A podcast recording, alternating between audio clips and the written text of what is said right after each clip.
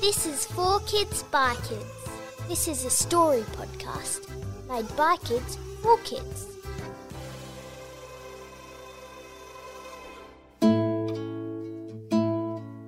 This story is by Elka Haxka.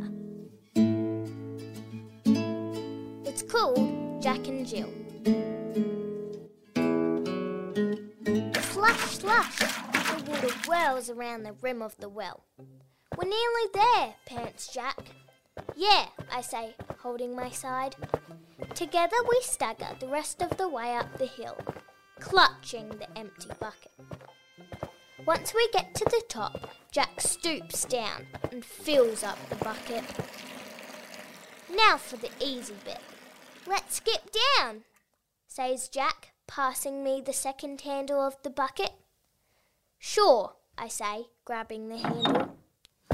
Skips merrily down the hill. I'm starting to fall behind. Crash! Jack crashes into a huge rock and topples over, tumbling down the hill. I hit the rock too, but instead of tumbling down the hill, I fly through the air. I see the grass below me, and then thud! Darkness. A few later, Mum helps me out of my wheelchair and tucks me in, kissing my head. She says, Good night, then tiptoes out of my room and swiftly closes the door behind her. All I can hear is the rustling of leaves outside. Wait, no, I can hear something else a whisper. The noise gets louder. Now Jack is old enough, he'll be able to be a great mountain hiker like you. Maybe he might even climb Mount Everest. I hear Mum whisper from my living room. They're doing that thing again, whispering about Jack like I don't even exist. They never think I'm listening. They never think I'm there.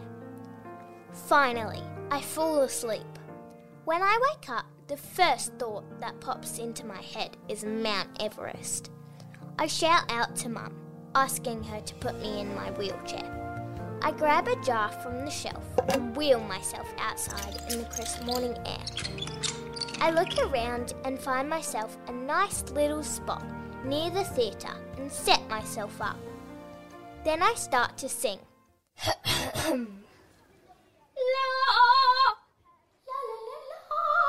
Trying my best to be heard, not many people stop by. One nice looking lady drops a $2 coin into my jar, but other than that, I have nothing at all. How will I get to Mount Everest like this?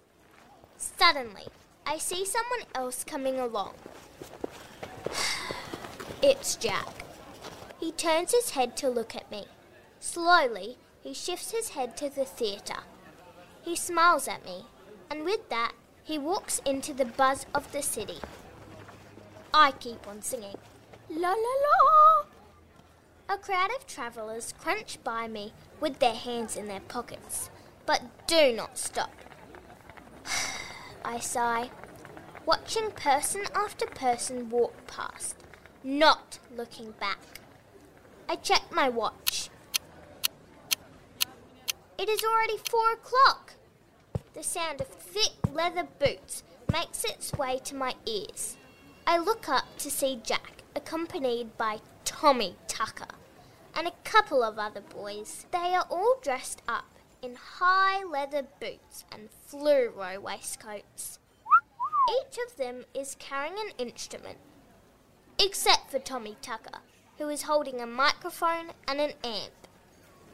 They walk up to the theatre, crowds of people bustling in, pushing and shoving to get better view of the performers. Everyone knows Tommy Tucker is the best singer in town. Then it comes, the sweetest sound in the world, floating slowly out of the theatre.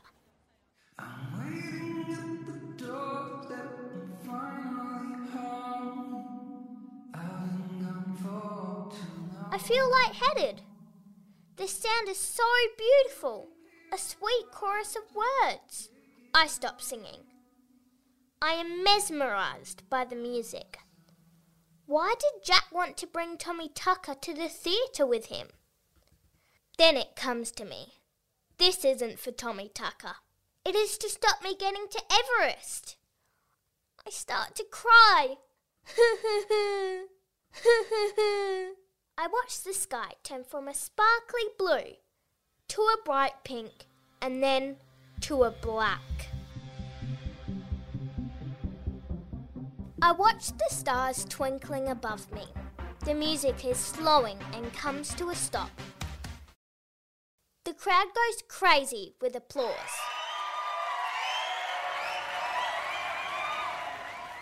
I hear the tip tapping of shoes on the pavement. The people are crowding out of the theatre, and behind them comes Jack, smiling smugly. He makes his way to me. Sorry, he whispers into the night, but sorry isn't enough. It is his fault I can't walk. Without saying another word, he wheels me over to the tallest mountain. I look up at him, surprised. He pushes me all the way to the top of the mountain. I thought Jack didn't care. But it seems like he always has my back. If you want to submit a story, head online to 4kidsbykids.com.au. See you next time.